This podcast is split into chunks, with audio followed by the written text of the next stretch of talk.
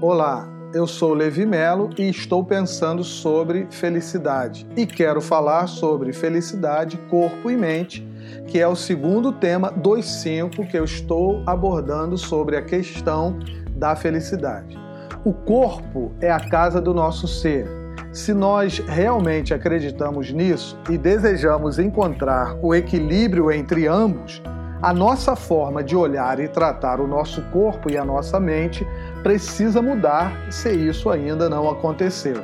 Infelizmente, a vida estressada que vivemos dificulta e rouba de nós a oportunidade de darmos a atenção que o nosso corpo e a nossa mente realmente merecem. Somos envolvidos por tantos afazeres de uma agenda sempre lotada de compromissos que esquecemos que a nossa felicidade está diretamente relacionada com o bem-estar do nosso ser de maneira integral. Deveríamos investir mais em nós mesmos, a fim de que sejamos uma moradia confortável para o ser que nela habita.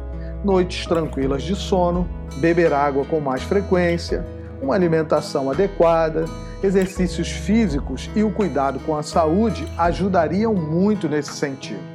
Com certeza, as experiências traumáticas pelas quais passamos trazem sérias consequências para o nosso estado físico e mental, colocando sobre o nosso corpo cargas pesadas demais para que ele possa carregar e preocupações infindas que rondam a nossa mente, trazendo adoecimento em algum momento.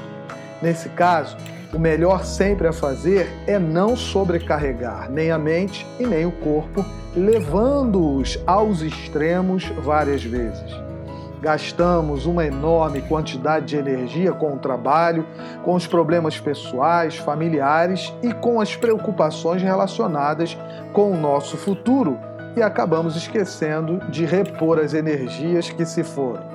Quando estamos focados em cuidar de nós mesmos devidamente, passaremos a experimentar momentos de satisfação e alegria por oferecermos ao nosso ser integralizado mais força e resistência. O alinhamento saudável entre a mente e o corpo permite uma conexão mais intensa com as nossas relações familiares, profissionais e sociais. Ansiedade, depressão, pânico já fazem parte da rotina diária de muita gente, impedindo que tais pessoas usufruam o que a vida tem de melhor para oferecer. Sem contar que esses vilões emocionais irão impedir que a nossa mente esteja preparada para encarar os problemas da vida com mais leveza e paz.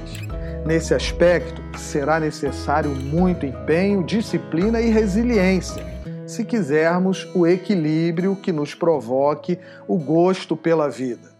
Além das doenças emocionais, ainda temos de nos envolver com uma série de informações que chegam até nós em grande quantidade e com uma velocidade incrível através de e-mails, WhatsApp, Facebook, televisão, entre outros, quase que nos obrigando a absorver e responder rapidamente, sem nenhuma espécie de filtro.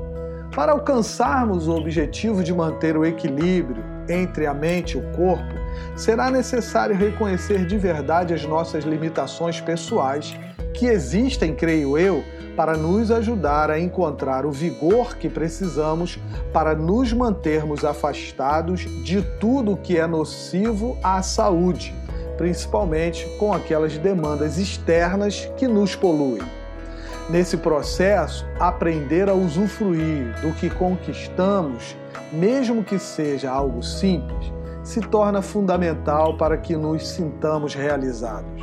Muitas vezes, perturbamos a nossa mente e enfraquecemos o nosso corpo com uma série de reclamações e pessimismo sem fundamentos sobre a vida que construímos, esquecendo de sermos gratos pelas oportunidades que tivemos e ainda podemos ter. Convivemos e ainda teremos de conviver com algumas frustrações na vida, mas precisamos contrabalancear esses momentos com aqueles onde tivemos sucesso em várias etapas da nossa história. Nosso tempo aqui nessa existência é um tempo muito curto para que o deixemos passar sem que nos envolvamos com atividades intelectuais e emocionais que nos levem a ter mais qualidade de vida a cada passo que damos. Precisamos desenvolver a capacidade de construir pensamentos saudáveis que nos envolvam completamente. Devemos permitir o inverso também, ou seja, irmos em busca de atividades externas com as quais temos prazer de nos envolvermos e tocar a nossa mente com a suavidade que elas produzem. Sem contar que várias vezes vamos nos deparar com conteúdos e pessoas tóxicas que necessariamente não precisam fazer parte do nosso convívio. Não podemos ser inocentes a ponto de acreditarmos que pessoas mal intencionadas não se aproximarão de nós. Na maioria das vezes, elas se aproximam de nós camuflando a sua verdadeira intenção. Quando menos esperamos, cairemos em suas armadilhas e acabaremos à sua mercê, adoecidos, permitindo que elas suguem toda a energia que puderem da nossa mente. A nossa felicidade não depende de pessoas, do prazer, poder, fama ou bens materiais, e sim da nossa relação com esses elementos que fazem parte da vida se os alcançarmos é possível nos relacionarmos com pessoas e coisas e, ao mesmo tempo, manter a sanidade mental e física nessas relações, desde que elas sejam usadas como meios e não como fim em si mesmas.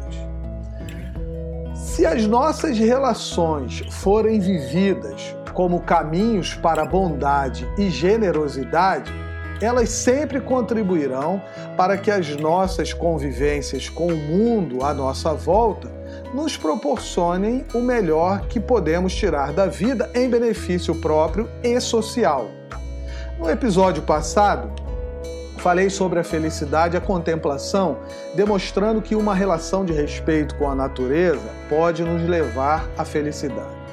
Acredito que quando corpo, mente e ambiente estão ligados, a felicidade se aproxima de nós, já que corpo e mente, em suas experiências na vida, conseguem absorver o que pode contribuir para o seu bem-estar. Nosso corpo sofre junto com a mente em cada demanda experienciada.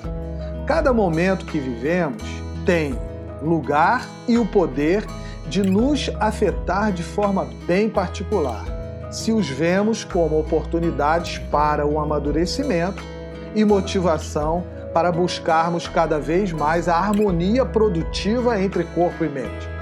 O cuidado em manter conectados o corpo e a mente surge da necessidade de não nos distanciarmos do ser em construção que somos no desenrolar da nossa história somos submetidos aos estresses da vida e corremos o risco de nos afetarmos de forma tão drástica e de forma tão profunda que venhamos a perder o foco de nos mantermos saudáveis contra todas as investidas internas e externas que nos levam ao adoecimento.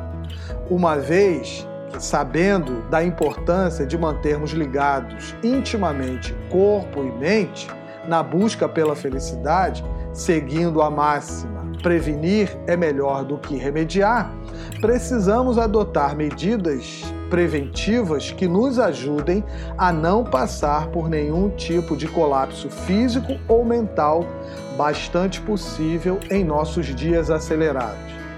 Lembre-se, nós não somos obrigados a andar nos caminhos daqueles que desprezam o interesse de manter integrados de forma saudável mente e corpo nesse espaço desafiador chamado vida.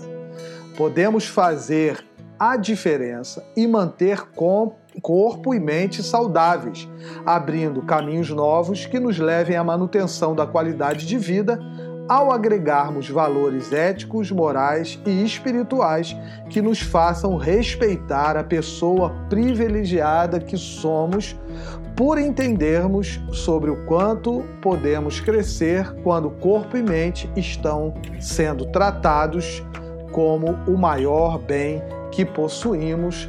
Até a próxima.